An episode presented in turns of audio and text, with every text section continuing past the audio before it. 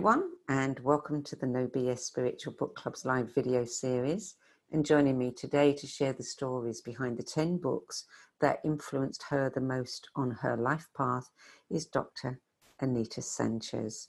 Dr. Sanchez is a powerful visionary business consultant of Mexican American and Aztec heritage who's woven her knowledge of indigenous wisdom, business, and science into her global consulting and training work with world and corporate leaders for more than 38 years.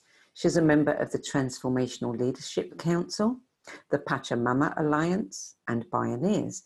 And she is the best selling author of The Four Sacred Gifts Indigenous Wisdom for Modern Times, in which she reveals the prophecy entrusted to her by a global collective of Indigenous elders, four guiding gifts that can help us remember the power of unity, guide us to transformation and wholeness, and enable us to live in deeper harmony with all of humanity. And honestly, what could be more current and relevant than what I've just read? Isn't that exactly what we need? So, Dr. Anita Sanchez, welcome. Thank you for joining us. Um, it's so good to have you here. And thank you for sharing your 10 best spiritual book list with us. You're very welcome. It took me on a journey before we even had this conversation to sit quietly and remember what is still in my heart. Yeah. So, the two questions we always ask our guests, is, um, and many of them give the same answer. Uh, the first one is What do books mean to you? Oh, I will tell you, it's it meant opening up a world, especially as a small child, um, being grown up in an economically poor situation, but also enduring different types of uh, sexual and physical abuse. And so the world of books that my mother, she was a just avid reader. She worked all the time, but every moment she wasn't, she was reading a book. And I love sitting next to her and just reading. So by age, I, I don't know, three or four, I think it was four when I got my first library card. And I don't I don't remember missing every every two weeks, even in a storm, unless the library closed. My mother would take all of us kids, and we'd go down to the library and check them out. So it opened up the possibility that I am not just my immediate circumstances. There are such possibilities out there. Oh yeah, that's wonderful. Yeah, I I think I had my first library card that early as well, and for me, books were just oh, they were just the most wonderful escape, but also the most wonderful opening. Yeah. Um, you know, to as you say, to other possibilities, other worlds, other lives, other ways of living and being. Yeah, absolutely. I, I think they are so much more important than we realize, actually, because for some children, it's the only the only way that they will ever know that there is something else beyond what they're experiencing. I agree with you. In my personal circumstance, it was books first and foremost, and then secondarily was were the museums that were open for free. Yeah. Those are what I could go in then and visually see what I already was imagining when I read books and know that, oh my gosh, I could feel a call. It, it really, books, the messages, hit something really, I call it sacred, but I also believe everything is sacred. We don't always operate in sacred ways, act that way. But the books, those messages really touched me, that part of me that knew that it was true, the possibilities, the messages, the truth of what was being sent. Mm-hmm. And our second question is How easy or how challenging was it for you to compile your 10 best list? It was well, I you know I thought PhD was hard. Now it wasn't quite like that, but nonetheless was like, are you kidding me? So I went through three rooms with just all these books and just sat there like, oh, oh. and I went, this isn't going to work. I went outside where the birds were chirping and stuff, and I just sat there and go, what is coming through now? Not having seen anything, but what is coming through, and that's what actually then helped me to come up with those authors and those books. Mm. Well, your your list was interesting to me because you know I, I get to see all of them, and some of them are so similar. The same books keep coming up again and again, and they have every right to come up again and again because yes. they're classics. But um, it's nice when I suddenly see other titles and I go, "Oh, haven't read that one. I'm missing out here." Um, so let's start with your number one, which I've heard a lot about, but I've never, for some reason, never read. The Color Purple by Alice Walker, which was published in 1982. When did you read that book? And I read that us... in my 20s. In the 20s. And I was already well into a lot of my healing work. I had already um, left home and was already in my master's program. But I was really looking for, when I read that, it, it was like a lightning that showed me all the hardship that happened in this amazing culture, Black folks' lives and abuse and all these things, but how how just kept moving the the will, the spirit to just persist, knowing there's something more, and of course always drawing on community, on various kinds of connections, both internal to the sacred, but also to all the other people who truly care and love you as well as nature. So Alice Walker, then I began to learn more about her, and she's quite the writer and poet and activist that speaks out and shares her truth um, at least appears very confidently. And yet, in her writing, she showed the reality of all of it, you know, the doubt and the the journey and the struggle and the helps. And so it was just very real to me. And to this day, I want to, Sandy, at some point meet Alice Walker. It has not happened yet, but I just know that it will someday.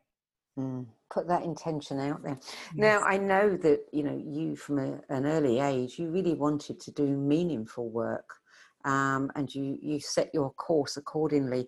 Did reading this book and this you know pretty harrowing story, which, as you said, in some respects, kind of echoed a little bit of your own story. Did that do do anything to change that trajectory or deepen your determination to move forward with that? I think it deepened it. There was something, and even though it's very raw and, and a, a, a difficult kind of journey, it deepened that dream that I have had since I was three and four of what I was going to do when I grew up. Uh, the picture of the earth and all these stick people. And when I draw it, that's what they were stick, different colors and sizes. And what was really amazing, I still have that dream, is that we have our hands on each other's hearts. And there's, you know, I know there's millions of us.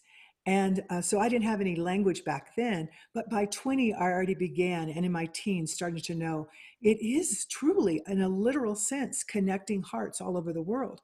I just didn't know what that meant in terms of organization development, diversity, inclusion, all those other kinds of language. But at the at the core, at the foundation of that, this book, along with many of the, the others that I are part of what just affirmed me moving forward, trusting in who I am and not allowing, not dismissing the circumstances externally, never doing that. However, not allowing them to deny the truth of who I really am. So I, yes, I believe that that's true. She's, she mm-hmm. means a lot to me and her sharing in such a deep way. Mm-hmm. So, book number two, this is one that turns up a lot. Um, you Can Heal Your Life by Louise Hay. Yet again, I think it's been on probably most most lists.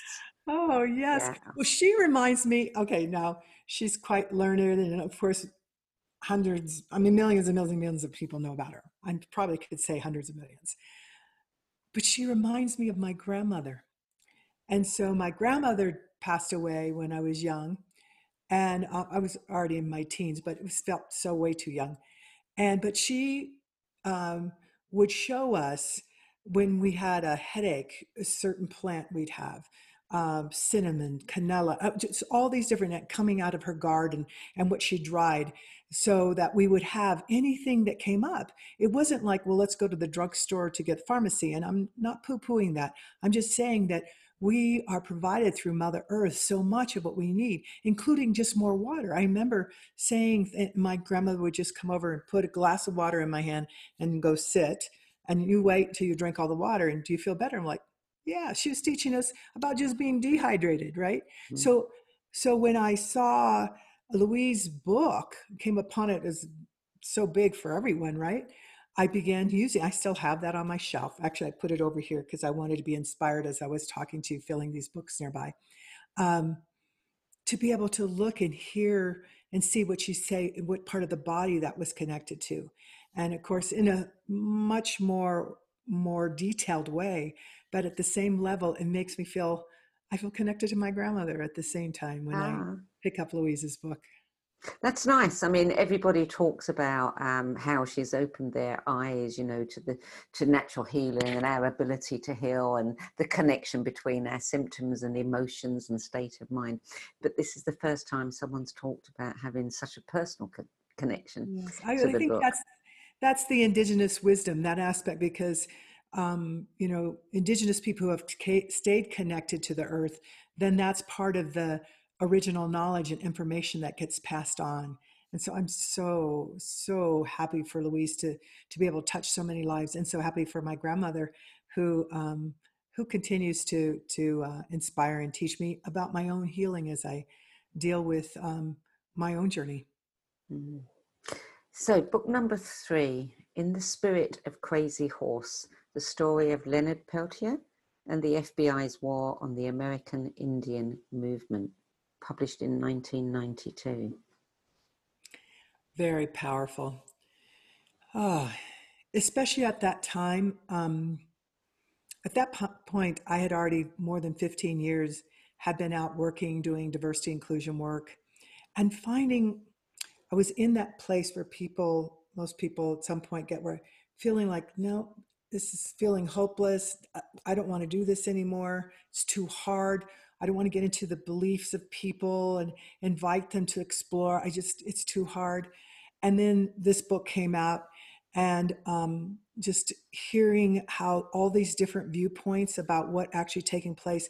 But what it really took me into deeper, as I've been so busy with other things, is back into my own heritage my own indigenous background and and the latina the mexican american part of me too that that weaves in that as well to to understand that I can, we each can, at any moment, call on our ancestors, our ancestors' strength, um, their knowledge and awareness that I do believe is is inside of us to help us because we might it may appear like this is the toughest time ever and right now it does feel like the toughest time ever in the history of this planet. However i still have the genes, the spirit, the knowledge encoded in me that I can draw on. And that book, uh, of course, Crazy Horse is one of the major leaders with Indigenous people who, you know, had vision and um, and so I remember, along with another author that I gave you, to remember that even when you're dealing with the difficulties and challenges, do that it is not to transcend it. I do not believe that that is what we're meant to do being here on this earth. However, we're also supposed to be able to draw on all of who we are, which is also the spiritual knowing, and that then gives us rise to the possibility of bringing back wholeness and unity. So, the spirit of Crazy Horse, you know, his life was amazing for the people, uh, community unity, tried working with the settlers in, in peaceful ways. And of course, eventually lost his own life. But he inspired so many by no matter what was happening, no matter what was occurring, the many kinds of atrocities and um, that occurred in terms of the genocide of our people, there was that vision that spirit self gave to him that kept the people going. And I hope a little bit, I'm clearly not a, crazy horse what an amazing person. But i'm hoping a little bit of that spirit is uh, coming through me uh, from all my ancestors. And into the work that you do because i mean yes. y- you know you to read your bio that doesn't really tell us you know we get the big picture and the words and they sound grand but that doesn't tell us what you're doing on the ground. And i remember you've told me stories in interviews about you know being on the ground and having you know opposing groups in a workforce together that really aren't getting on with one another and the, the cultural differences are not being understood and how you actually bring them to a place of understanding of one another. Thank you for saying that because I do believe that's the wisdom of the elders coming through to me. So, in that, what you just suggested, what I did, which is different than some people, is oftentimes in my in my trainings, I will um, very safely, because we want to make sure safety, have candles lit inside of uh, plates with water. So we make sure that everything's safe. And people often at first are like, why do we have candles? We've got the lights. What are we doing? And I, and I off I will say, it's because to do this work of us really caring for each other across not just our similarities, but across these differences of race, gender, orientation, all these different ways, was going to require our higher selves to be present. So the candle lit is just a reminder to bring our higher selves to this work. Not only our, our feet are present, but all of it to do the work. And pretty much, Sandy, everyone, although at first there'll be some puzzled looks, and all of a sudden they'll settle into that. And it actually moves them. I've had leaders say, you know, I sat there and I wasn't going to say this, but then I looked over at that candle and it, again, they could feel the incongruency to who they really are and wanted to be in contribution. And it allowed that to come through. Yeah. So we have so much support around us uh, in ways that our mind, our brain can get signal from images and things like light, like a lit candle yeah. or a glass and, of water. And you're going into um, corporations like Google. Um, you know, these are not small places. And, you know, you've got a different kind of mindset and culture, especially in a lot of the uh, technology world today. Yes. Well, those kinds of companies. Yes. Yes. necessarily, a, you know, in abundance. it's, it's not, but some of them are really trying to shift. Hewlett Packard, I think we're seeing, and this is not an advertisement, but just seeing in the response to what's happening now, coming out very clearly uh, position of caring for their people and having meetings every with their people, these luncheon things. What do you need? And uh, just that rather than what is happening with our bottom line. You see, and not, not that that doesn't matter because you have to care about the bottom line to make sure these people have you know can feed their families but there again it's that that spirit comes through and in singularity university the google uh, where I, have spoken and stuff is um, a bit puzzled at first like are you a ringer or something? Are you coming in here with spirit or telling us stuff that's not technology? And and but at very quickly afterwards they start realizing oh you're you're asking us to go inside and then connect with that knowledge of our wisdom of honoring him with dignity who we each are. And actually the feedback on on that was really delightful it stays in my mind because at first there was a little pushback and then it became, wow, we're even more effective teams than ever. We never thought that, we thought we were doing quite well. But then once we went into this other level of our connection, of our humanity, and then that that awoke all the possibilities of us hearing each other to create and co-create what is needed in service to people. Mm, wonderful. So number four is the sacred pipe which was published in 1987, and that's Black Elk's account of the seven rites of the Oglala Sioux, recorded and edited by Joseph Brown. Black Elk, a most honored Indigenous elder, shares his original knowledge that comes from a deep connection to the earth spirit and the culture. Yes, um, Black Elk is, if not the, one of the most honored of the elders. And because of the prophecy that I'm carrying, the eagle hoop prophecy, and many prophecies around the world, different traditions talk about the hoop and the oneness. And even though there was great hardship, of course, for the people, he's Oglala Sioux, and still remains some clearly uh, challenges that all of our tribes are dealing with. Um, he just held on to that vision. Uh, and in, in the midst of some really horrific um, just horrific kinds of massacres. And and so I again, I think what he does for me is help me to remember that we're more than what we're just seeing right here. Um, and there's things that we can tap into in ourselves and between each other, but also part of that is also that vision to help compel us because if we stay stuck in the pain, that's what I got in part from him. If we stay stuck in the pain, it's very easy as human beings for us to spiral downward. And and very rationally so in terms of how horrific some of the things happening, uh, what we're even seeing right now. At the same time, it doesn't serve us. It actually blinds us. It's an illusion of separateness to the wholeness that, and what the reality of we can be together. And so it's about healing, healing, healing, and then moving forward um, and and having lots of support to do that. So black elk has even affected, I think, for most of North America, how we even describe the hoop of life. So we have four directions, and if you go south or in some other parts of the world, they'll say um, in the east is the yellow direction. The people, the yellow Asian keepers of the air, and in the south they'll say is the red direction. However, it was from Black Elk who, from his visions and from his experiences and being just such an amazing visionary leader, that he we honor him because he talked about the east where the sun rises as being the red direction. The people were the keepers of the earth. And that the yellow direction, which is just none one is more honorific than the other, is just he changed the position. And in the south is the yellow direction and these are the people who are the keepers of the air, oxygen that all life needs. And then, of course, we continue around with the west, the black direction, uh, the keepers of the water. And we know water is sacred, water is life.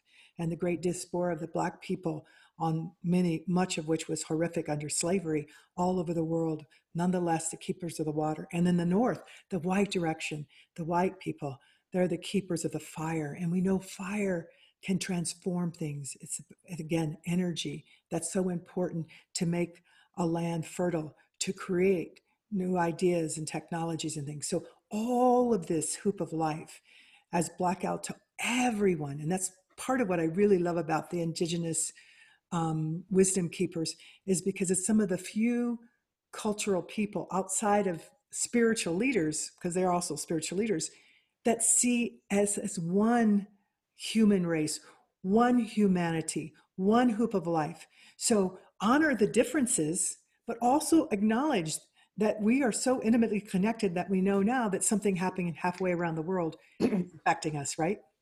Yeah. And um, so we need to be mindful about what it is we think and what it is we do, our actions, because it all has an impact. So the sacred pipe, I mean, he was the keeper of the sacred pipe. Is the sacred pipe a metaphor? I mean, what is the significance of it? Yeah.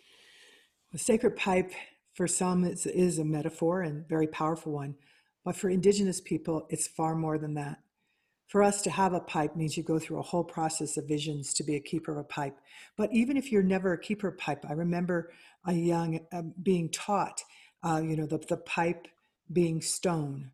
And again, everything is a relation so I had the stone people, the stone nation. And and that's a female, the stone. And then the wood, the plant people, and that's the the the, the pipe stem. And you put those together, and then that's the female and the male. So everything just keeps showing more and more connection, connection. And then the tobacco that goes into the pipe, again, the plant. And then when you light this with the wholeness of all of this, the smoke that goes is the remembering of that we're all part of spirit and the connection. And various tribes go into far more detail about all this, but it, it is a part of uh, a, a knowing, of remembering of who we are and our connection to all our relations, both the two leggeds as well as all the elements in nature um, and earth, all beings. Mm. Book number five you have a personal story to share here.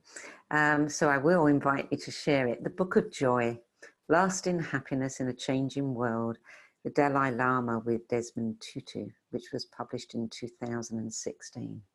Um, what was it about that book that really touched you so much? Well, sometimes people will say when they hear some of my story in that, they'll just be like shaking their head, like, we can't believe that you're so upbeat and so you know, like, did you drink something? And I'm like, yeah, water. Um, it's really good. But it's um, the joy it's the understanding that that I experienced in my life that joy is always here. That actually is a part of who we're supposed to be. And that the suffering also exists. So it will always have some suffering. Part of what we want, because it tells us when something's not working. It tells us when we we we have, as Louise uh, Hayes says, there's a problem in our body we need to take care of, or a problem in the larger society or around the world. Right? The Earth telling us, you know, in this pause, seeing clean air in places that have been so polluted is amazing. But in my own life, just this whole thing of being joyful there was a time when I wasn't. There was a time when I forgot.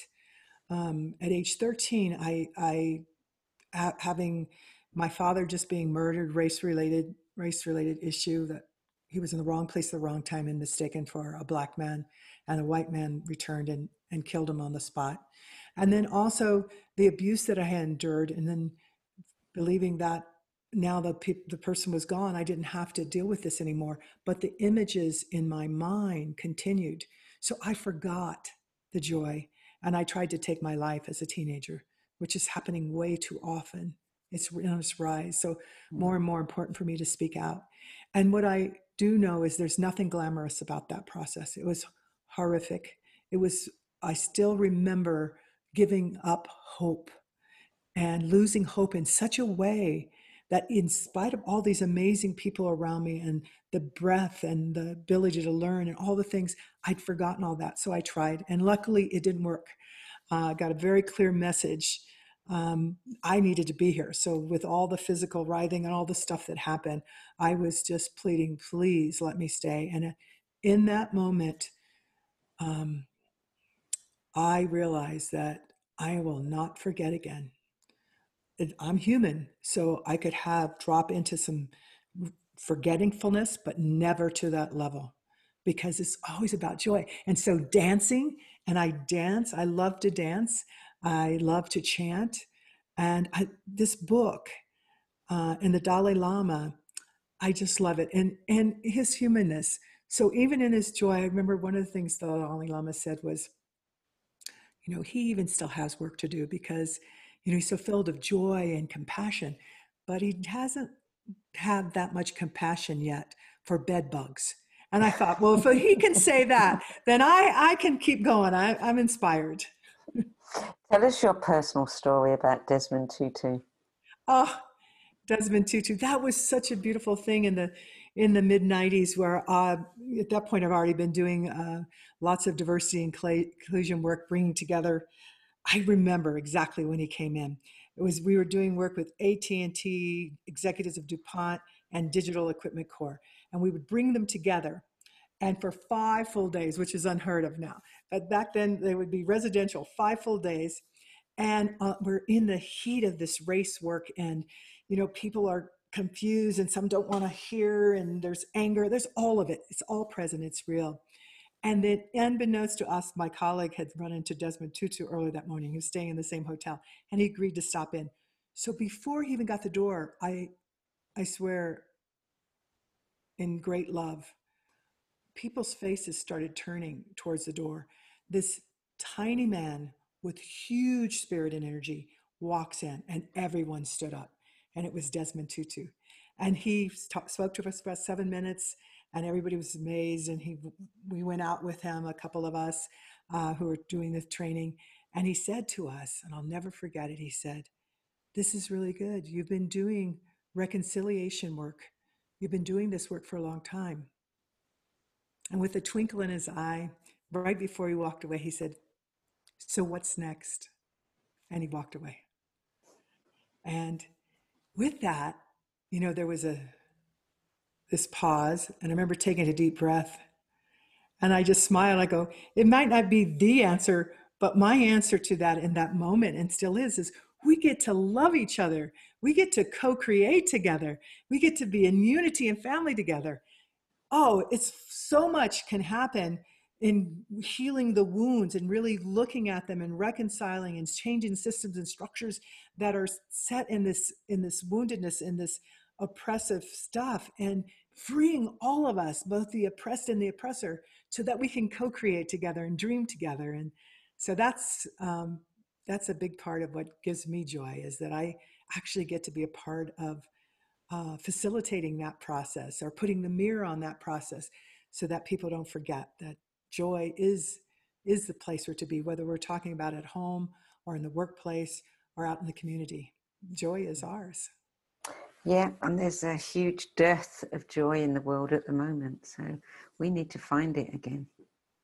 We do we need to remember mm. and um and we're seeing some it's it's hard to see when the midst of all the the incredible pain and hurt or the dismissal sometimes it's even the silence uh, particularly as a person of color i think the silence sometimes um, which i love silence because silence is full but when you want people to speak out but we're seeing so much um, of people really responding to each other i know many people it's not about joining in the protests that may not be for them but i even had neighbors who were getting food. I'm like, that's a lot of food. What are you going? I'm going to go leave the food for the protesters, for the peaceful protesters, because it's important. Or what we just recently saw, I hope you saw this, um, to be hopeful about, uh, it came out a couple of weeks ago, 200 years ago during the Irish famine, the great suffering, the starvation that was happening. The Navajo and um, I can't remember the other tribe was. There were two tribes that together um, raised $170 and they sent it to Ireland to help the people. And a couple of weeks ago, in, from Ireland came a check for $1.8 million. Yes. And I'm, I'm, I know I'll think about it sometime, the other tribe, because it's so important. Um, but because the tribes, the Dene people and other tribes, you know, um, the disparities are so real. The culturally rich. So I don't want to talk about poverty in that way, but in terms of lack of health, lack of fresh water, food deserts. So here the Irish sent uh, $1.8 million later, which tells me, which tells me hope is alive because to have love endure like that for 200 years, we're here, right? So it's going to keep on. You know, that reminds me of a story, another story similar. I mean, it's this particular one is very, very poignant. But I think you know, one group of people, disparate, you know, nothing in common, helping another group of people is is really what it's all about. But there's a movie. It came out about four or five years ago. I'm trying to remember the name of it. Oh, it's called Pride. It is available on Netflix, and it's a true story. And um, it's got an actor called Bill Nighy, who I happen to really love. It's a quintessential English movie, English humour, and English story.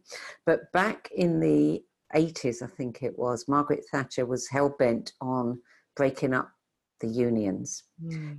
And she started with the coal miners and you know you've got a lot of coal mines in Wales, or you had, and she was really doing everything. Had the police out on the streets, a kind of you know microcosmic version of what's been happening recently, um, and the miners were being starved.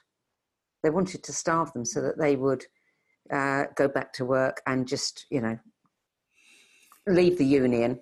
And they wouldn't. They had this strong belief in the union and you know looking after the collective. And there were a group of gay guys in south london. You couldn't get more further apart than the welsh miners and these gay guys in south london who decided that they were going to raise money and send it to them. Wow. and they did. And they actually went to visit them. And these miners, you know, these big, strong, masculine guys, you know, were a bit perplexed to see all of these gay guys in their joy and their brightness and you know their great senses of humor turning up among them but they actually ended up developing a great friendship yes. and some years later some years later i think it might have been one of the first pride marches in england these gay guys and you know the gay community were doing something in Hyde Park, and there was a lot of um, the press were against it and a lot of bad publicity. And all of a sudden, up come all of these buses filled with these miners who'd come to support them. and given them the heart to, to keep going. And it's this kind of coming together, you know, where black and white, um, you know, red and yellow, it doesn't matter. The differences really don't matter, do they? Yeah. Well, we know that it's only what it's a half of a percent of of our DNA that's different. And so I don't want to deny the difference. I think they're beautiful. I don't think we, we say grandmother, grandfather, make no mistake. You know, in the different places in the earth where we grew, where we were born, it made a difference in terms of the color of our skin, and rightly so for us to be able to survive and be in Yeah. healthy relationship. But all the all the judgment about what's good, bad, higher, less, all of that. My hope is that we're by putting the spotlight on it again, we'll be able to shift some of those beliefs again and the systems and structures in place. But thank you for that story. Uh, it's so beautiful. I'll have to watch that movie. And I, I, as you were saying that, all of a sudden, I remembered the Choctaw. So I believe the Choctaw and the Navajo, the Dene people, and the Irish people are forever have have this love thing going. Yes. And we actually all do if we give it a chance to just be still enough and, and open our hearts, um, then it's going to be there. It's going to Yeah. be there. Yeah, we need to reach out to one another more. I don't know if this happens in other countries. I wasn't aware of it when I lived in America, but England, it's been going for years where towns twin with another town in and often it's France or Germany or Italy or Europe, somewhere not too far away. But I was driving through the villages one day where I live now, and I saw that one of the towns was twinned with a town in Tibet. And I thought, oh, how wonderful. Because then they have cultural exchange. They have, you know, the kids come back and forth and they get to experience, um, you know, a completely different culture. Um, so I think we should do more of that. You know, let's understand one another. It'll enrich our lives. That's just it. When we think you're doing it for someone else, yeah, actually, that's great because giving does. We know just even biologically, endorphins start running when you give and that, and you build understanding. But it and it does so much for you as well as for them. So it's. I think that's our natural place. None of us do. It's it's an illusion to think we do anything alone. I'm not even breathing alone. People, well, I'm I'm here. I'm breathing. Yeah, but I'm looking out the window here and all these trees that convert the carbon that I put out into oxygen for me to breathe. Thank you, trees. Thank you, plants, for that. And my mother and my father who who had me. And all, you know, just on and on and on. The food I eat, the water I drink, nothing is alone. And then you add in all the two-leggeds, all of our relatives. Um, you know, there's so much to be grateful for. And we need that energy in correcting systems and structures that don't uh, honor that, don't treat all with dignity. But it's coming from that place of what we want in the vision rather than out of anger and revenge and more hurt and and that so it's totally understandable however for us to really get to what we want a thriving just world for all of us for all beings not just two-legged so the earth itself it's going to require that we have that capacity we've seen a lot of them thanks for that story too i'm definitely going to look at pride Yeah, it's a fun film. Um, book number six, The Alchemist, Paulo Coelho, 1995, a Toltec wisdom book. That's uh, doesn't come up as much as I thought it would actually, but it is a classic. It is. And, and I think part of it came up in my life. And then again, at that point, the Eagle Hoop had come, just come in that spring into my life. And it gave me a recharge, a hope that, wait a minute, I don't have to leave doing what I'm doing. Um, being reminded that I may see and sense and feel things that others may not see as readily, but that doesn't make them wrong. Again, that's part of following your spirit, your purpose, you know, and going forward. And I think that reading his work and stuff is understanding how things that seem that are so seem so separate and so different that when you put them together, that something new gets created. And so, I, with his book was interesting. What came to me at that time, and, and comes up again, is that the whole notion of forgiveness, forgiving the unforgivable, and um, and not uh, uh, you've already heard enough in terms of what I needed to forgive, but the as going through that journey and coming to like a deep, deep, deep forgiveness um, of of the pain from abuse and and the murder of my father, forgiving the white man and his wife who said such horrific things afterwards about black people. Um, by the forgiving, actually created more my humanity, and that alchemy created a whole process of another level. Uh, it was like a lightning bolt jolt of uh, post traumatic growth, which just got, got coined sometime later in the 80s. But it was his book that then spurred on me looking at post traumatic growth. So we already had the beginnings of positive psychology and positive about health. Like, why do we keep studying just sickness? Yes, we got to study, but let's also study health. Let's study what positive well being looks like. And um, that, his uh, whole being and messages just spurred on that post traumatic growth. So, never saying, oh, you want people to go through just horrific experiences so they can have post traumatic growth. But what, what it did help spotlight is that why is it that people can go through such horrible, difficult, challenging, physically, mental, spiritual kinds of pain and huge whole groups of people and still come out with this energy to transform, to to make whole, to not only for themselves but for other groups of people. And we've had that throughout history, and we're having it again. It's it, it is here again. So thank you again for having me look at what is coming through because um, Paulo Coelho's work and the alchemists really, to me, brings so so what is happening and to pay attention and what is needed at this time. Mm-hmm. Number seven, Thich Nhat Hanh, the Mindfulness Essentials series, which is a series of books on how to sit, how to eat, how to walk, how to love, how to relax. What was it about this particular series that um, impacted you? Because it felt, you know, an indigenous perspective is that we each get to choose every moment and every breath, even when we're sleeping, to be good medicine or bad medicine. And good medicine is anyone or anything that puts into alignment the spiritual, mental, emotional, and physical.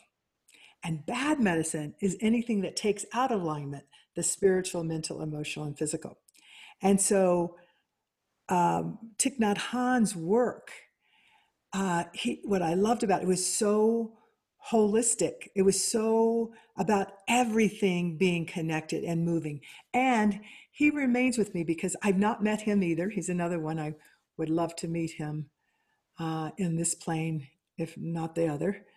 Um, but he, every morning uh, and every evening, now I do my practice three times a day because it, it seems essential for me to stay present. Um, Thich Nhat Hanh, I do a walking meditation every morning as part of my practice.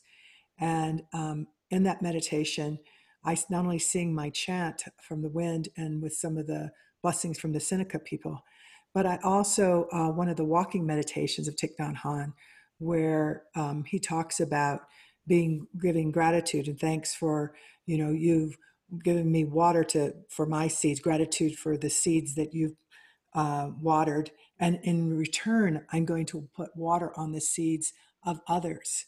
And I'm getting the words a little off because I'm used to walking and, and singing it, so I'm not used to speaking it. But um, so Thich Nhat Hanh and his being mindful to what what is and to pause. And i love that about the elders because we would sit as a little girl i remember as early as three just sitting for the longest time. But it wasn't like punish an eagle just flew by the window.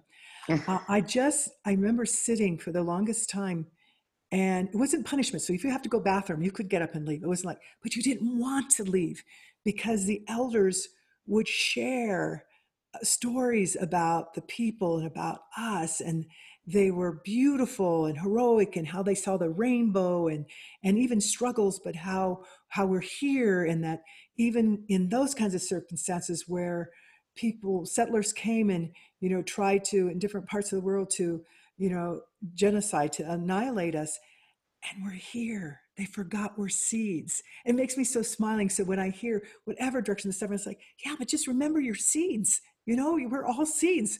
We're all, you know, we're going to keep going. So just remember that in the midst of this other, I realize, but to just keep remembering. So he, the pause, to be silent, to listen with the softest part of your ear and with the expanding heart. It, it's not a challenge to to listen. It's actually becomes what I will say, Sandy, is I've learned to crave uh, the silence and listening. But it's something. People think it's nothing. It is something to be totally present. Uh, it's a wonderful thing. And Thich Nhat Hanh, uh, he's he's the guy. he's the man in his book that just brings that and is with me every day in my practice. Mm, good. I'm going to have to look at that. So, number eight, this one comes up a lot, as much as Louise Hay, The Four Agreements by Don Miguel Ruiz. Yes. Yes. And for a really short time, he and I were members of the Transformational Leadership Council. One meeting, when I came in, he was there, and I was just so awed by him and his brilliance. And of course, he's a fluent Spanish speaker, a little bit of English. His English has gotten better and better since then. Um, but my Spanish is not that good. And so I just remember smiling and sitting by him and just loving his work. And, but he also, uh, and even with my publisher, they remind me that, so his four agreements are so powerful. The, the essential truth that are just understood all over the world, of course, who read his book. Um, but it took seven to eight years, a slow trajectory for that book to be really held by so many people. Very, very low kind of slow growth. And then it just went. And I know when that I did my talk and then I was asked, approached by a publisher of Simon and Schuster that they wanted my book, I kind of was like, I just gave a talk on these this Eagle Hoop prophecy and the four gifts and they said no we want your book. And i remember then my publisher told me don't be discouraged. If people don't learn about these messages right away we really believe yours will be like don miguel ruiz's a very slow long trajectory and then we'll go up because people will realize they need these messages and that's the heart with which you wrote it was was to share these gifts that people already have and they just need to remember to use them. So his four agreements i just love him. I have his book over here. I just you know and i know everybody knows it but just you know be impeccable with your word. Don't take anything personally. Don't make assumptions and always do your best. I mean that's just it wisdom more often than not is simple but so true and not necessarily easy to live by but so simple so just you know, keep going. And I so appreciate him and his work. And in some ways, too, him being a, a man of color and from Mexico, as my ancestors are, as I am. Um, I think it does give me just physically to be able to see someone who looks like you. Um, it also can inspire you in another way too that perhaps others who also lift you up and inspire you but there's a little bit of difference that it's not a total but in the spirit place it's like that with so many, all these books that I suggested. Well, I love the fact that this one comes up so often because each time it comes up, it's a wonderful reminder to me. Yeah, and I they're coming up so often lately. I clearly need to hear them, um, and and it always makes me think about you know some kind of fairy tale where you know the the young the young girl or the young boy has got their thing over their shoulder and they're off going off into the world and the wisdom you know i mean if you gave them these four sentences you know to live their life by that's all they would need that's it mm. that's it yeah yeah i love that simplicity so number nine is the shaman within a phys- physicist's guide to the deeper dimensions of your life the universe and everything by, I'm not sure how you pronounce his last name, Claude, but I know Poncelet. he's a friend of yours. Poncelet. Poncelet. Poncelet. Yeah, he's Belgium. Yes. Uh, a dear friend. Oh my gosh. Now, he passed away a couple of years ago now. Um, but we, during his lifetime, the latter part, I began getting involved in the Pachamama Alliance in 2005, and their whole mission is to, um, you know, to support the preservation of the Amazon rainforest and the cultures, the people who are there, for it's the lungs of our earth. And we all know a lot more about that now with the fires that have burned. And Claude was a guide, he and his wife, um, for Pachamama Alliance, taking people to Amazon. And so am I and my husband uh, guides. And he he taught us at first um, when we first started out, like how he was there, and he actually uh, always honoring the indigenous people there. So not taken away. We have so much to learn from the Achuar and the Sapara and the other indigenous people who really understand dream time and waking time and so big and full of being in right relationship with the earth. You know, they don't live on the earth. They're part of the rainforest when they talk about it, when they how they behave. So he and I had the greatest time when he was writing this book. He gave me the honor of sending me different pieces of it at a time and to give him feedback. And we'd have the best time because I would go, well, this is what I learned on this. So this is a little bit different on this. Wow, that's really cool. This is what you learned from, you know, the North, from the European, the indigenous people. And then of course, in your expanded, this is what I learned. And, and so we just had the best time.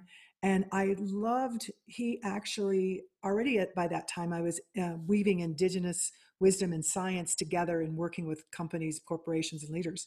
But he opened it up to a whole another level of confidence for me uh, because here is this amazing uh, nuclear physicist who also does shamanic practice and honored the shaman, the spirit within everyone, and um, and spoke of that in companies, in the UN, and all, all over. And so I was like, well, he's asking me for my opinion.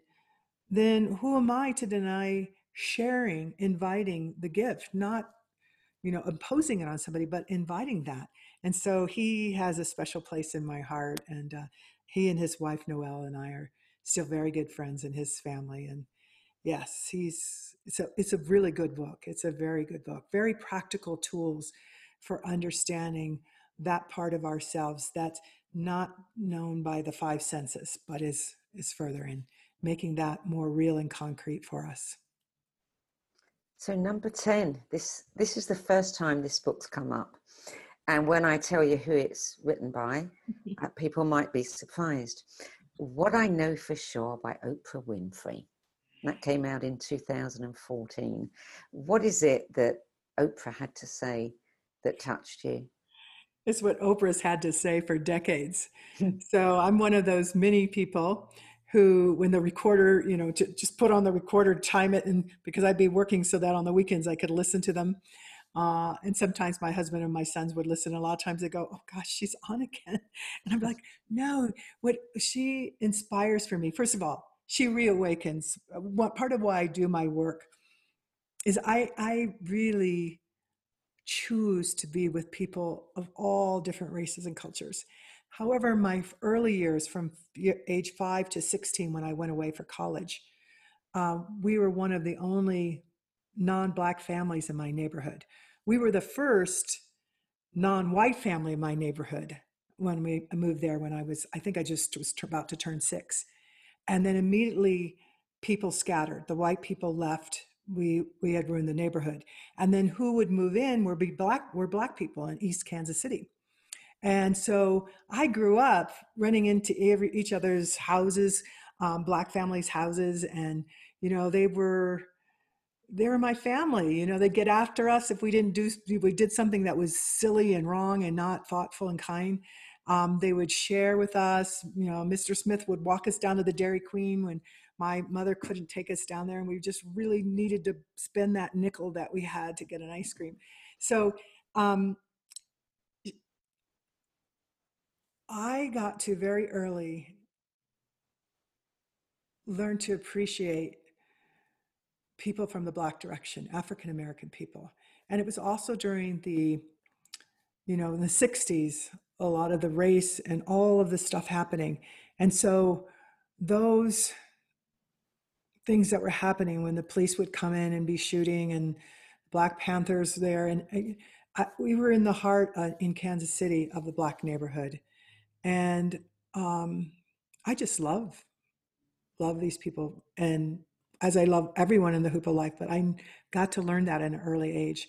So when Oprah is there in all her uh, curiosity, her smarts, but also just just hungry to spotlight uh, wisdom keepers, healers, um, thought leaders, you know, and um, and only over the years have grown more and more full and confident, and it can see, I I can sense, I can feel the integration of that. And I don't know Oprah. Maybe she's another one. One day, you're hearing a few of the people that I want to meet them one day. Um, uh, actually, I met her partner a few months ago, Stedman. He was speaking at a, a thing, so I, I got he. What a wonderful man, and obviously would have to be, and uh, happiness to both of them. Um, but she, I still turn her on and listen to her. In fact, last night I was about to go to sleep. I was so tired, and I happened to turn on the TV. Actually, I was about to turn off and switch channels, and there she was with a panel of people talking about what's going on. So, what I love about her is her honesty and her knowing that it's spirit that we have to, we're in these bodies, we chose to be here, we have to be present to the here and now and be contributing force. And we're more than just what you see.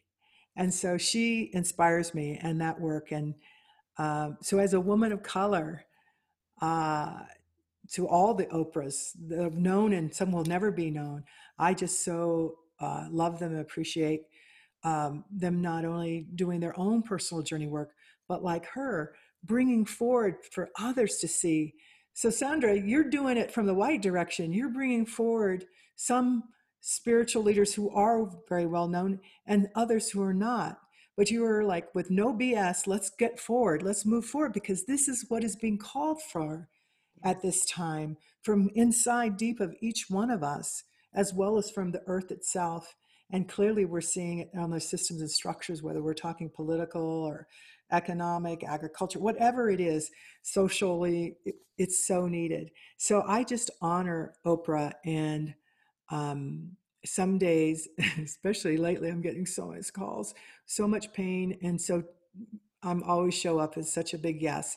And I feel like Oprah's like that. It's like, um, if my burden is to share these wonderful gifts, oh my gosh, who am I to complain, right? Uh, to share the possibility of the life that I started with, which was powerfully beautiful with all the indigenous and the Latino, the Mexican American richness, but right beside it the other. So it's just ending this duality of like it's either this or that. Rather, we need to walk and hold and see all of it and move forward toward the vision that we know that we all are worthy of and Oprah is sort of um, she's of an icon of that for me. Yeah, um, you know, I I don't often. I'm sharing a lot. I'm speaking a lot more today than I normally speak, sharing a lot of stories. But you're, um, I have a story about Oprah that, uh, you know, I used to watch her years and years ago. I mean, I'm going back 25 years or more, um, 30 years. And um, I remember watching a TV program that she did, uh, which just, you know, my chin was on the floor. Uh, it made such a big impact on me. She did one of her usual programs back in the day when she had, you know, her normal show. And she had her audience segregated. And she had all of the white people herded into one room, the green room, before they went on eh, you know live and all the black people in another and she had all the white people herded into a room with hardly you know they had to stand they didn't have any food there were no niceties they were treated roughly by everybody and they all got really annoyed. And she did just the opposite with the black people. And when she actually started the show she told the audience what she'd done. And she said to the you know the white people how did you feel? And they said oh it was awful. We were treated so badly. And and she said to the black people and how did you feel and they said wow we were treated with such kindness and generosity and respect. And and she was trying to show each of them how the other normally experiences life how they are normally treated and perceived. And i remember and you know the white people were very annoyed of course.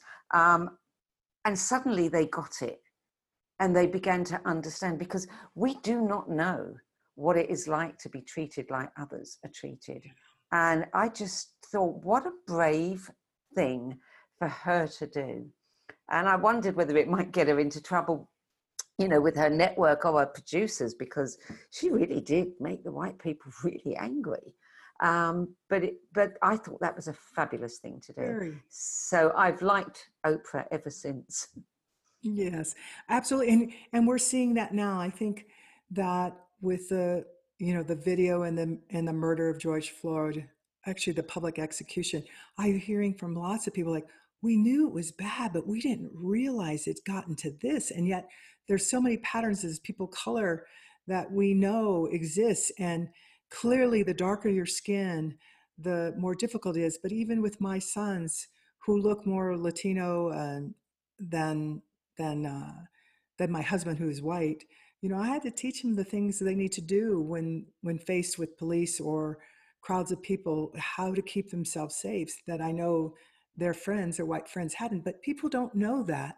So now, now that we know, now that we know, this is the this is the call to action with our hearts expanding, with curiosity to listen and learn more, and then to be in collective positive action to make the changes so that way we can all be honored you know because i'm sure that was uh, i'm sure that was hard for oprah to do that to her guests because she's quite the hostess right? Yes. but she knew that this was going to be a benefit and i know that from the diversity inclusion work.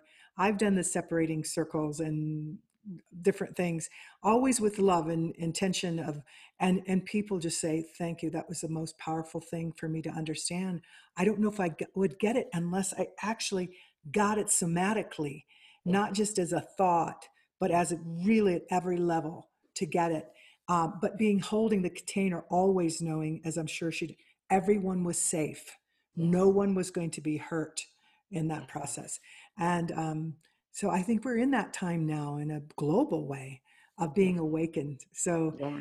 I'm glad that I'm sorry that I'm the first, but I'm so glad that um, that you got to have me speak about Oprah and bring up that memory for you because we have to acknowledge the leaders of every direction, of every color, of every race, uh, of every gender, of every orientation. And I can go on and on with the list at this point because um, we have to honor the similarities and the differences and support each other.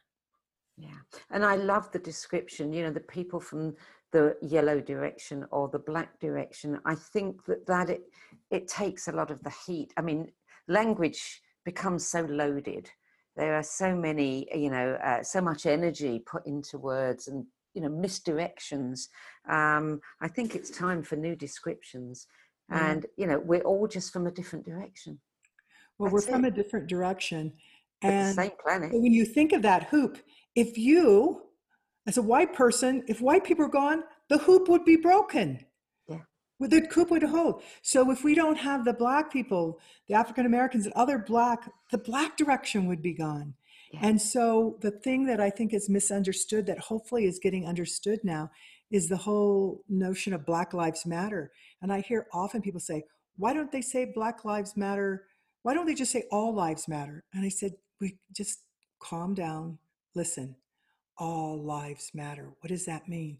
Well, that means all our lives. I said, yes. So, for all lives to matter means we must embrace Black Lives Matter. And people all of a sudden go, Well, I didn't think of it that way. I said, Yeah, because it's our brain and our safety mechanisms think, Oh, I'm going to be gone if we're just talking about Black people. No, what we're talking about is all the lives. So, all this hoop of life. And I thank you for honoring the hoop we need all of this. We need mm. every one of us, or the hoop will be broken.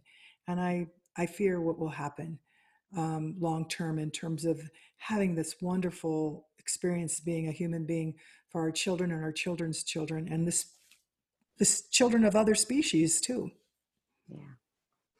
So, of all your 10 books, if you had uh, somebody that you dearly love who's setting out on, on their path in life and looking for a really good book to guide them, which of the 10 would you give them? Oh, that is so hard. That is so hard. Ah, I love them all. That was you. These are tough questions. She's been a tough host today, hostess here. I think I would say only because, again, in honoring the hoop, I would love people to learn more about the red direction. So read any and all of these books, but I probably would choose Ah, it's either the sacred pipe or the spirit of crazy horse. To ask an indigenous person to choose between crazy horse and black elk, that's like, I don't know. but I think I would choose one of them, but not putting it over one or the other, but no. In this circle of the 10, that what I am making up a story that people probably know least about the indigenous direction. And so that's why I would bring forward that understanding and there's so much, even the UN talks about now in their papers, that's so essential to learn from Indigenous leaders because we have a knowledge that we kept over the millennium of our connection to the earth and what it means to be a whole human being. And we've actually preserved the most biodiverse places in the world. 85% of them, indigenous people are on that. So we have things to learn. So, in that spirit, I would say read The Sacred Pipe okay. and then read Crazy Horse. okay. Yeah. Okay. Um, so now um, you gave us some keywords that describe you that are on your 10 best page messenger, wisdom keeper, bridge builder, traveler, dancer. Um, I want one more from you, something that really gives us an insight into who Anita is at her heart. So maybe something a little bit um, quirky, whimsical, uh, something that perhaps your partner or your best friend knows about you and might, you know, divulge. Um, what would it be? Oh, this is going to be really silly. Good. Okay. In my early teen years, in order to make money, my boyfriend at that time he tried to teach me to be a pool shark. And I actually did make a little bit money because I was so like, yeah, sure, she can play. Uh, and I, you know, I, they'd been drinking. I wasn't drinking. I could just play pool. So a part of me was one day, many years from now, uh, maybe in this office of mine, I'll put in a pool table, and I I will uh, be, embarrass myself by how bad I am, but have some fun um, playing and then maybe invite my grandchildren. I have no grandchildren, but I have many grandchildren at the same time uh, to play so that I can have fun being a pool shark. I think that's wonderful and very, very um, inventive. Can I add that to your page?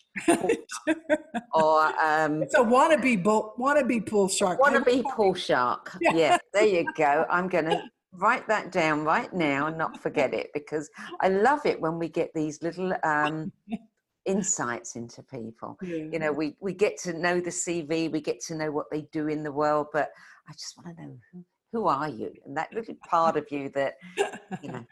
There's a mischievous part, definitely. Good. Okay, so now we have gone through everything on my list. I've got one more thing I want to tell people about, but before we do that, I want to open it up to anybody who's got any questions or anything to say to you. So, Sharon, do we have anyone who wants to pose a question to Anita? We do. Um, let's see. Francis Mary said, I absolutely love this conversation. Anita's joy, wisdom, passion, and positivity just pours from her heart. And I am so grateful to be here in her presence. I have been I have been and am very connected to the Native American community, which started back in the early 90s when I was given a book during the, a dream which was called Indian Givers How the Indians of the Americas Transformed the World by Jack Weatherford. I mentioned this to my first Native American friend who said, That's a real book, and we have it in our store. That experience started a deep spiritual journey that continues to bring out more of who I really am. Thank you for this Wisdom Keepers interview so very much. Love to all. Thank you. It's on my shelf. I looked at it and I used it in my classes uh, in the past. And what's wonderful in that book is he goes through different sections leadership, community, and just gives enough um, information. So hopefully it makes you curious, as it did Mary Frances, to keep going and learning more. We, we need to feed our curiosity, to fall in love with each other. Yes, yes, we do. Um, your book, The Four Sacred Gifts, um, just say a little bit about that and tell us what those four gifts are. Yes. The four sacred gifts come from a uh, prophecy. It's called the Eagle Hoop prophecy uh, that came about back in the early 90s that said that we are, Spirit told uh, Don Coyhis, a Mohican elder uh, and founder of White Bison, that we were in a great wintertime and that the harmony has been lost because human beings have forgotten how to be in healthy relationship with themselves, with other human beings, with nature, with the earth itself. And that there was to be a call out, and 27 elders from around the world came. And as the vision, the dream, the prophecy came, they built a hoop and they hung a hundred eagle feathers from it.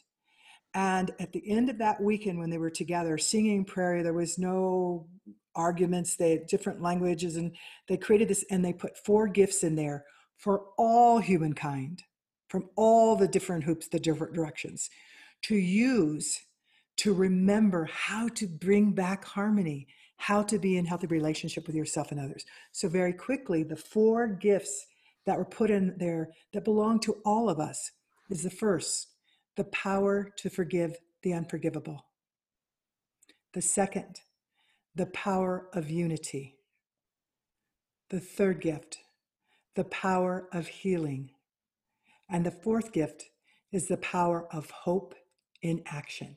Use these four gifts forgiveness, unity, healing, and hope.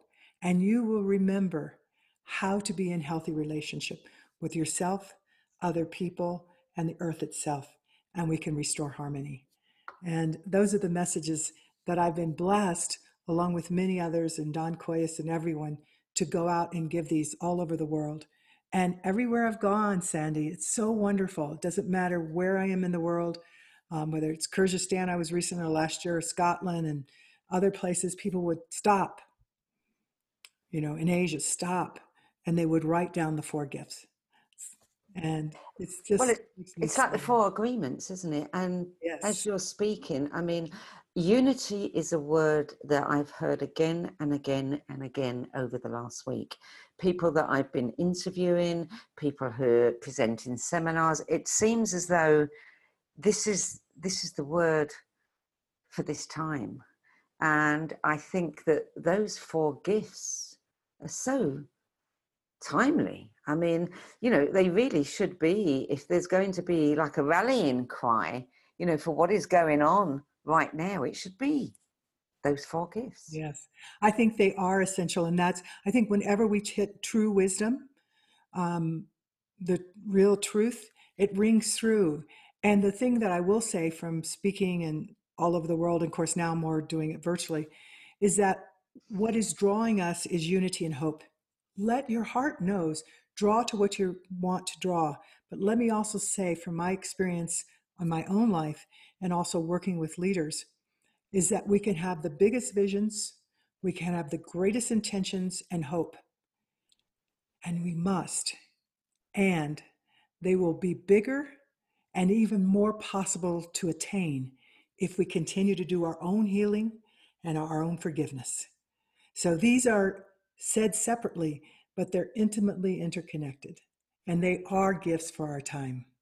Mm, they are indeed.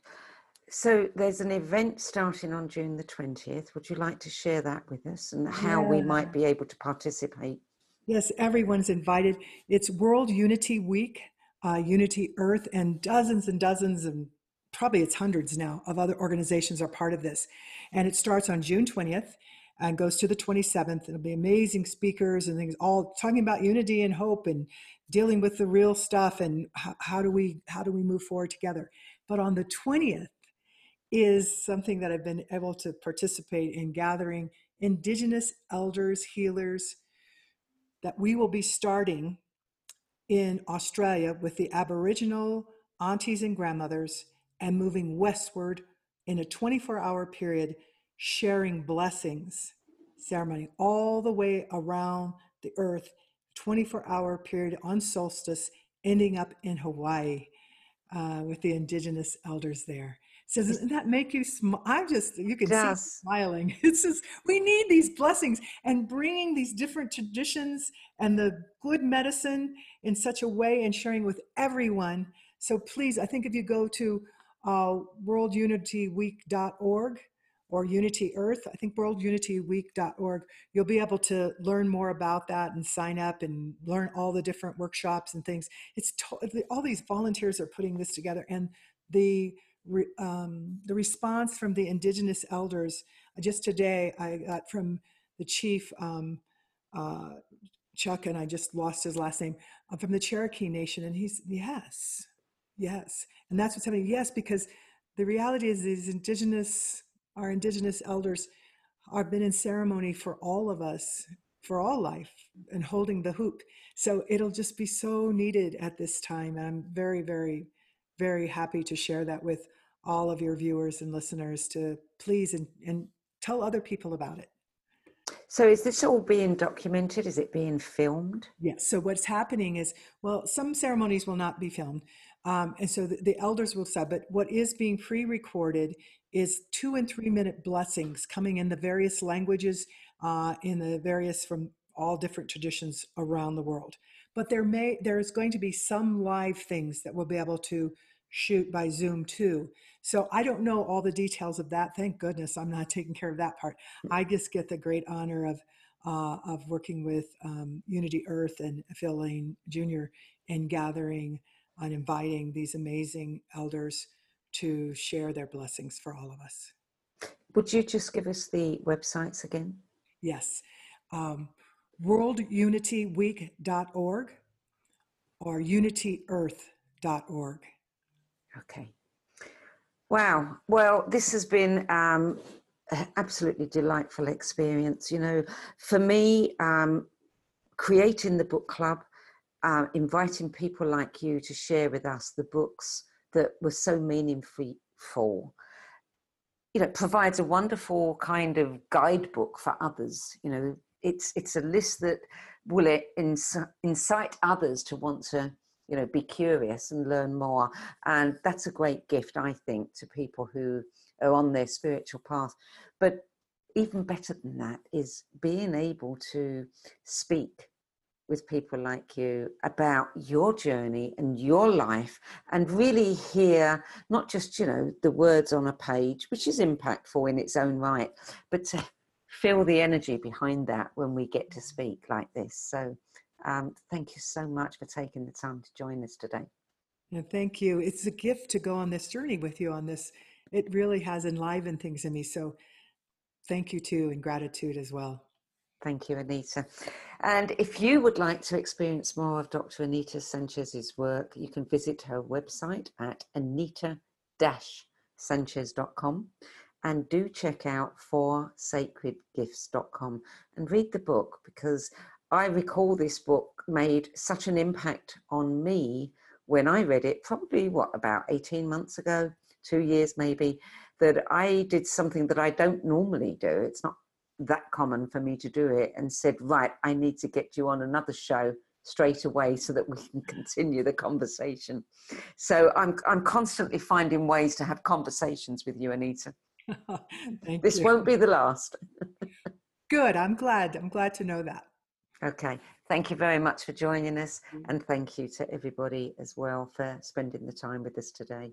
And we'll be back with more next week at the same time.